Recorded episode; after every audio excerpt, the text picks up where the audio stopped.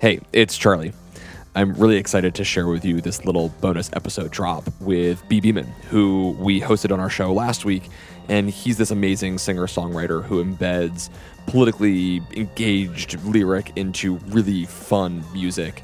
And he's actually released his latest album, Peace of Mind, which is both an album and a podcast. And we wanted to share episode one of Peace of Mind. In this episode, Bhi digs into the fear and madness that characterizes so much of this crazy time in America. The guests include author Dave Eggers, Snap Judgment's Glynn Washington, and renowned social psychologist Lee Ross. The song on the episode is called Brother, Can You Spare Some Peace of Mind? And I really love it. I think you will as well. If you like the show, you should subscribe to Peace of Mind. And here's Bhi. The world is all messed up. The nation is sick. Trouble is in the land, confusion all around. But I know somehow that only when it is dark enough can you see the stars. Brother, can you spare some peace of mind? From Critical Frequency, I'm Bhi Bhiman, and this is Peace of Mind. I'm a singer songwriter and producer, I'm a dad, and I'm an American. Peace of Mind is an experiment. It's my new album, but I'm releasing it as a podcast. What the hell does that mean? Well, each episode will revolve around a different song and its political theme, like immigration, voter suppression, Russia, etc. I've invited some incredible guests to dig into these issues, and in some cases, take me to school. Everyone asks me if Bhi Bhiman is my real name. Bhiman? Demon? Yes, it's my given name. It's spelled B H I B H I M A N. My parents are Tamils from Sri Lanka.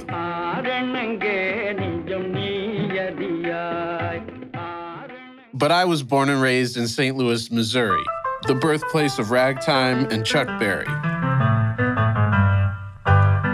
I grew up liking all kinds of music, and if it had cool guitar in it, I was all over it. But I vividly remember listening to Bob Dylan and being struck by his political voice. Come gather round people wherever you roam. And artists like the Staple Singers, Curtis Mayfield, and Peace of Mind is sort of a soundtrack to this crazy time in America. Today's song is called Brother, Can You Spare Some Peace of Mind? Our guests are author Dave Eggers, from Snap Judgment, Glynn Washington, and social psychologist Lee Ross. The theme of this episode is fear and madness. Fear is powerful, it's divisive, and it can make us do crazy things. This is something our first guest knows all too well. Glynn Washington is an incredible storyteller and the host of Snap Judgment on WNYC. I wanted to talk to Glynn because of his unique upbringing, which was definitely defined by fear and madness. I always say I learned storytelling the old fashioned way. I grew up in an apocalyptic, end of days, white supremacist Jesus cult. And it was called the Worldwide Church of God. It was founded by a guy named Herbert W. Armstrong in the 30s and 40s. And he was an ad man who realized that if you start telling prophecies about the Bible, people start listening. And my parents joined this organization in the 70s. I have black parents, and um, a lot of the kind of racist policies and racist sort of theology was hidden. You got to dig deep into it a little bit. But the basic theology is that we're living in the end times. The world's about to be tormented in a fiery cataclysm, and only those with the chosen knowledge will be spared and taken to a place of safety. And I believed. I was definitely a true believer who thought that the end of the world was nigh and I would never grow up before the return of Jesus Christ. Turns out I was incorrect. What happened? Jesus didn't show up. Jesus didn't show up. And when you say that the return of Jesus is imminent and Jesus doesn't come, then you've got some real, real splaining to do, right? And they were masters at having it coming and going. So you grew up in what you called a cult. Yes. And um, in this world of Trump, I see Trump as a cult unto himself. And I was wondering if you have thoughts on on that or yeah, just it's really interesting, you know, making that comparison between Trumpsters and cultism. The definition that I use as a working definition for cults, there's an organization where you have a single, almost unquestioned leader, where they actually try to get you to withdraw yourself from the rest of the world. And you oftentimes then as well, you have a apocalypse that's on the horizon. And if you mix those together, then you have a cult, essentially. And when you look at what's happening today, I think that it does start to look like you have the trappings of what we would have classically considered to be a cult. And this polarization, it's not just on cable news and in Washington. It has happened in our homes and at our dinner tables.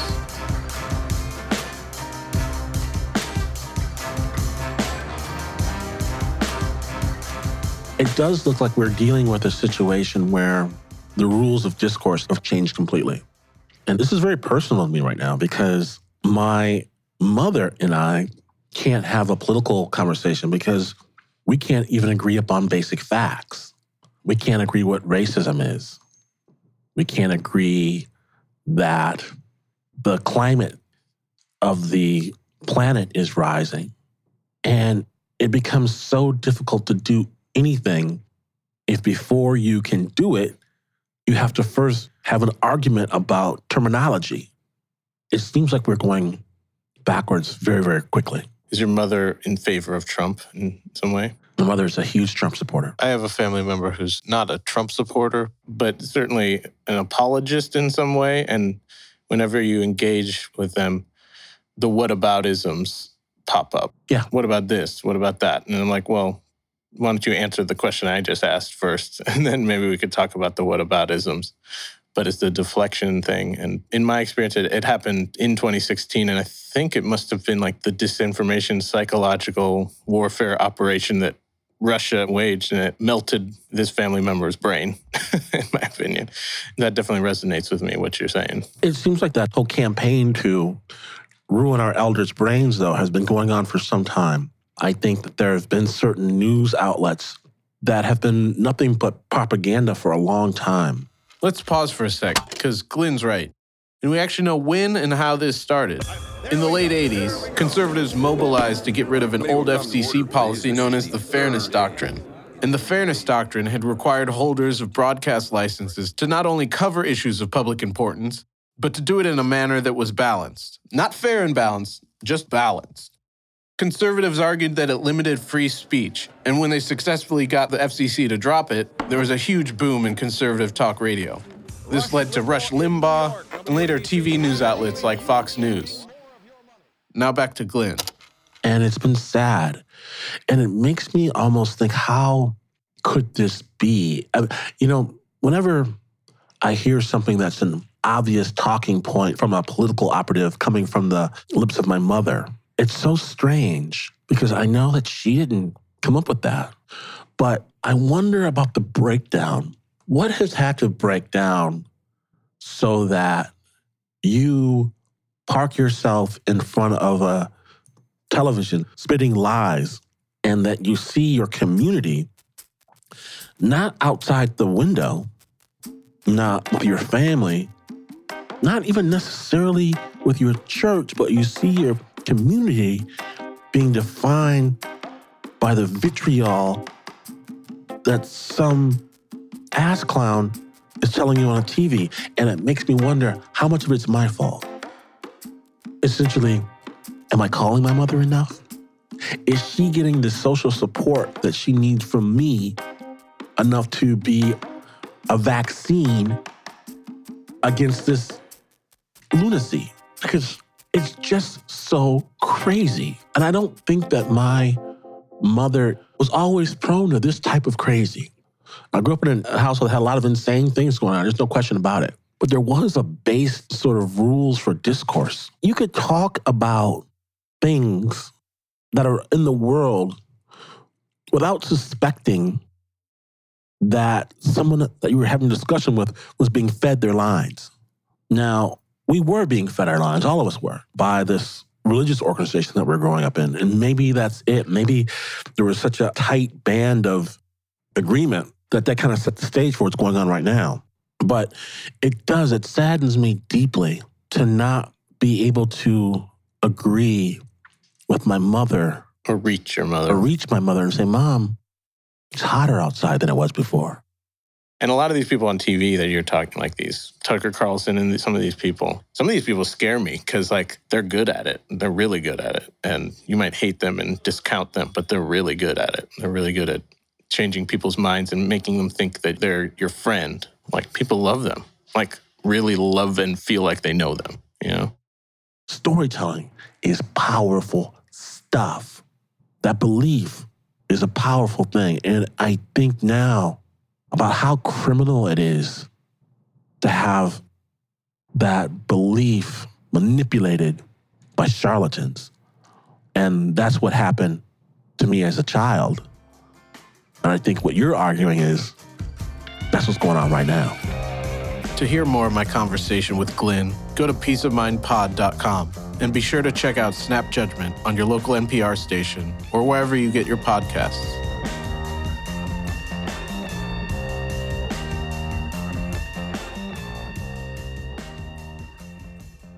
It really does feel like we're farther apart than we've ever been.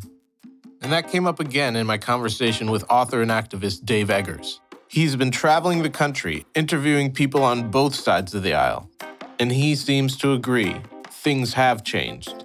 And before this, even with George W., I really thought I could totally talk all day with any Republican voter, and we could just find 92% of the common ground about basic bedrock values like, you know, honor and decency and family and all these other things.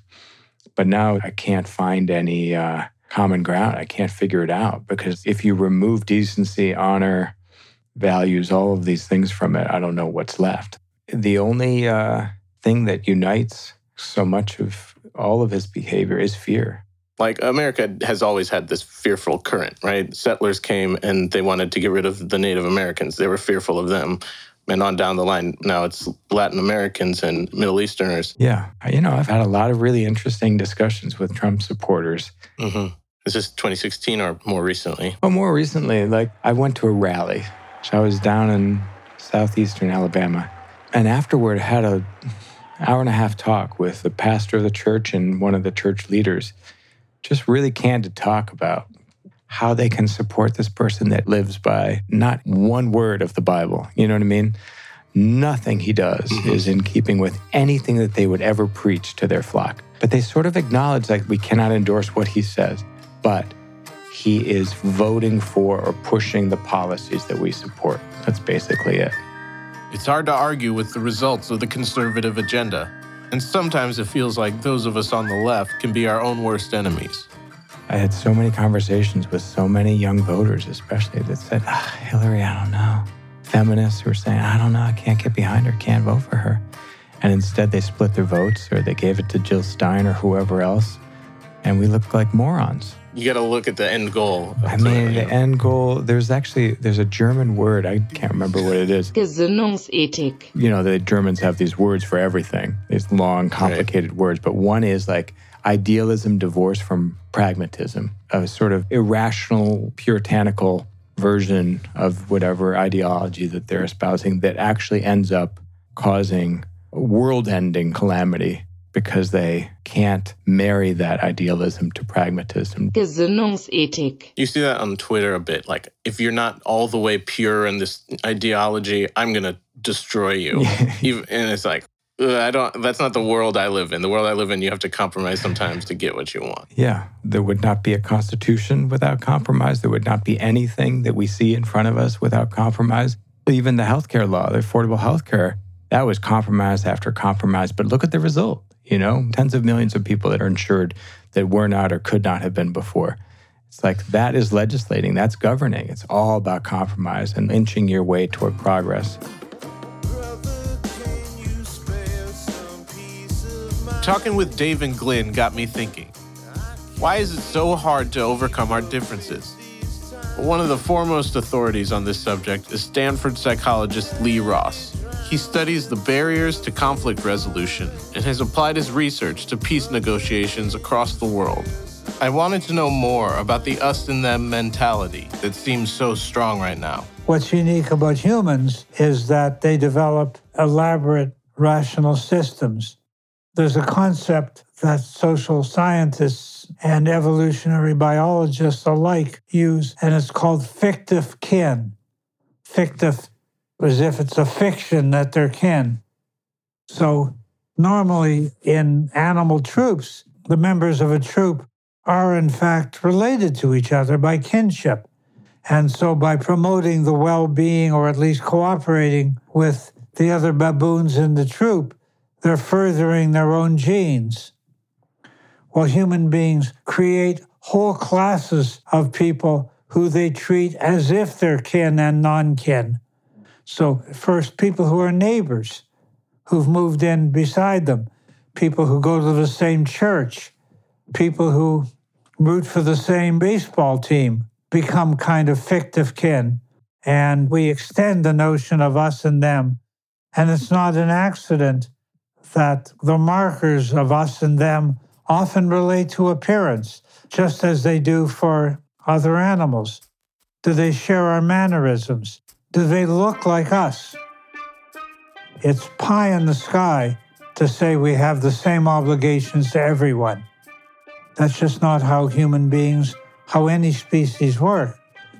But it is reasonable to say that even people who are not members of our group, we have some obligations to. Even enemies, we have some obligations to.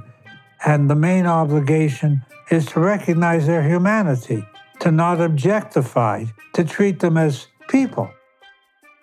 And uh, anytime we start referring to people as if they're animals or insects, that's a sign, that dehumanization is a sign that it's society being prepared to treat people in a horrendous fashion. I asked him about what's happening in America and what exactly Trump's rhetoric has tapped into so successfully. With regard to the divide in American society today, I would say there's some psychology involved here in that people feel negative emotions more strongly than positive ones. If you just think about pleasure and pain, pleasure motivates you, but nowhere near as much as pain. Well, by the same token, it's easier to unite people around what they're against and what they hate and what they fear and what threatens them than around what they value or cherish. I also asked Lee whether it's even possible to overcome our own bias. Well, that's an interesting topic, Bhi. It's hotly debated within psychology how much we can avoid particular biases. And some biases we can't avoid in terms of our gut response. We can't avoid what I call the objectivity illusion namely the notion that we're seeing things the way they really are, that reasonable people ought to agree with us, and to the extent that they don't agree with us, there's something wrong. They need to be enlightened, and if we can't enlighten them, they need to be restrained. That instinctive part, I don't think we can train away. What you can learn is to curb that first instinct and to say, let me hear a little more about what they have to say. I think there is room to do that by exposing yourself not just to issues and arguments, but exposing yourself to other people's culture, to their art, to their music, even to their cooking. Coming up, I'll break down today's song, Brother Can You Spare Some Peace of Mind? There's a famous old song from the Great Depression called Brother Can You Spare a Dime? And it was about a beggar who had served his country in the war and helped build this infrastructure and felt abandoned standing in a bread line. I made it run, Bing Crosby made it famous. made it race against time. Once I built a railroad, now it's done. Brother, can you spare a dime? Oh, that song is hot. That could be a hit today. but I really liked another song by James Brown off of the soundtrack to Black Caesar called Down and Out in New York City. Said, brother, can I borrow a thin, brother? You know, a dime.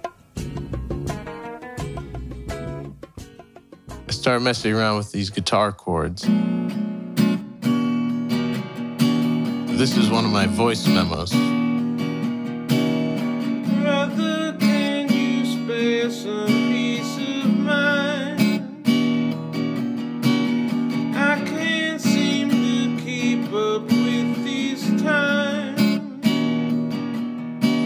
So the first thing I started laying down was the acoustic guitar. I started adding some shaker and some conga.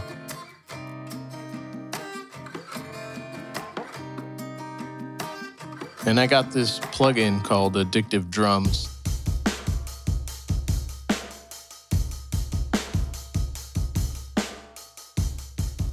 Growing up, I'm through and through a guitar player. I only started to sing when I was 20, but I started playing guitar when I was like seven.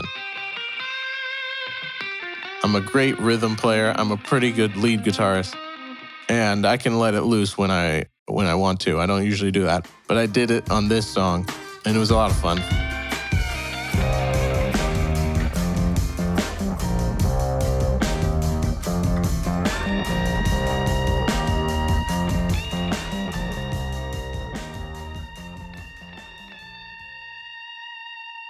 I didn't want to just be wanking, um, be a wanker like in Spinal Tap. Wanker. And I'm a big Pink Floyd fan, so maybe in the back of my head there was a little bit of another brick in the wall going on. So I I did these skits. One is a news reporter uh, reporting from the White House, Legal experts are saying that President Trump may possibly. and it, and then it becomes kind of more psychedelic as it goes on. I had all these like Trump Russia titles, you know, burning a hole in my pocket. Yes, all the hits are here. Songs like Putin on the Ritz, We Shall Overcome, WWJD, question mark, What Would Jared Do? The song is supposed to be disorienting. It's about this crazy time that we live in. The drip, drip, drip of the Russia investigation and and everything else.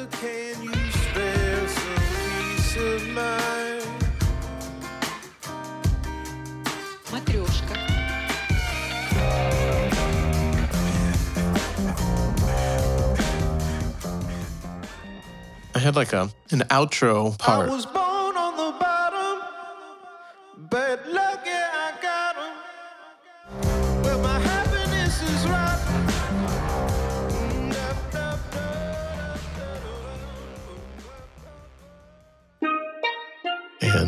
Was messing with these steel drums and, and brass sections.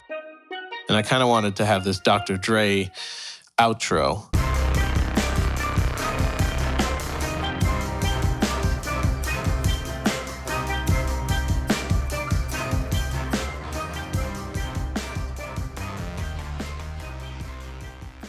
So here it is. Brother, can you spare some peace of mind? Be sure to come back next week. I'll break down the second track on the album, Can't Nobody Stop Us, and we'll talk about democracy places where it thrives, places where it dies, and what happens when you realize the strongest part of your country is really so fragile.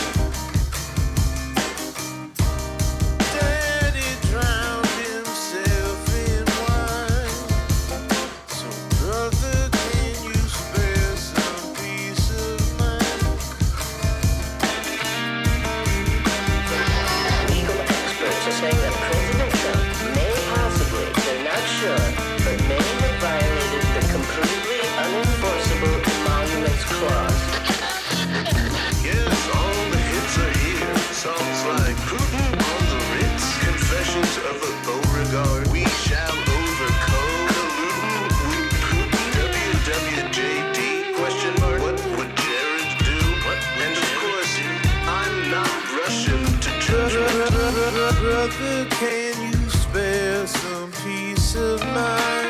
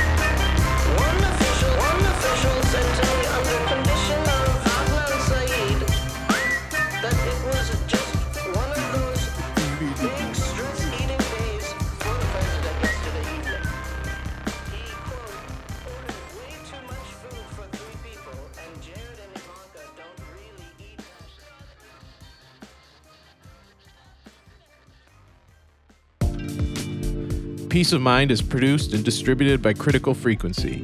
All music from the show is on my new album, Peace of Mind, out now on Apple, Spotify, and Amazon. I'm performing live in New York, DC, and Boston in April. Tickets as well as vinyl and other cool stuff available at peaceofmindpod.com. This episode was written and produced by Katie Ross and me, Bhi Bhiman, with additional help from Jen Rice and Amy Westervelt. Sound design and mix by John Shamia and me. If you like the show, subscribe on Apple Podcasts or wherever you listen, and be sure to leave us a five star rating and review. It helps a lot. And join us next week for some peace of mind.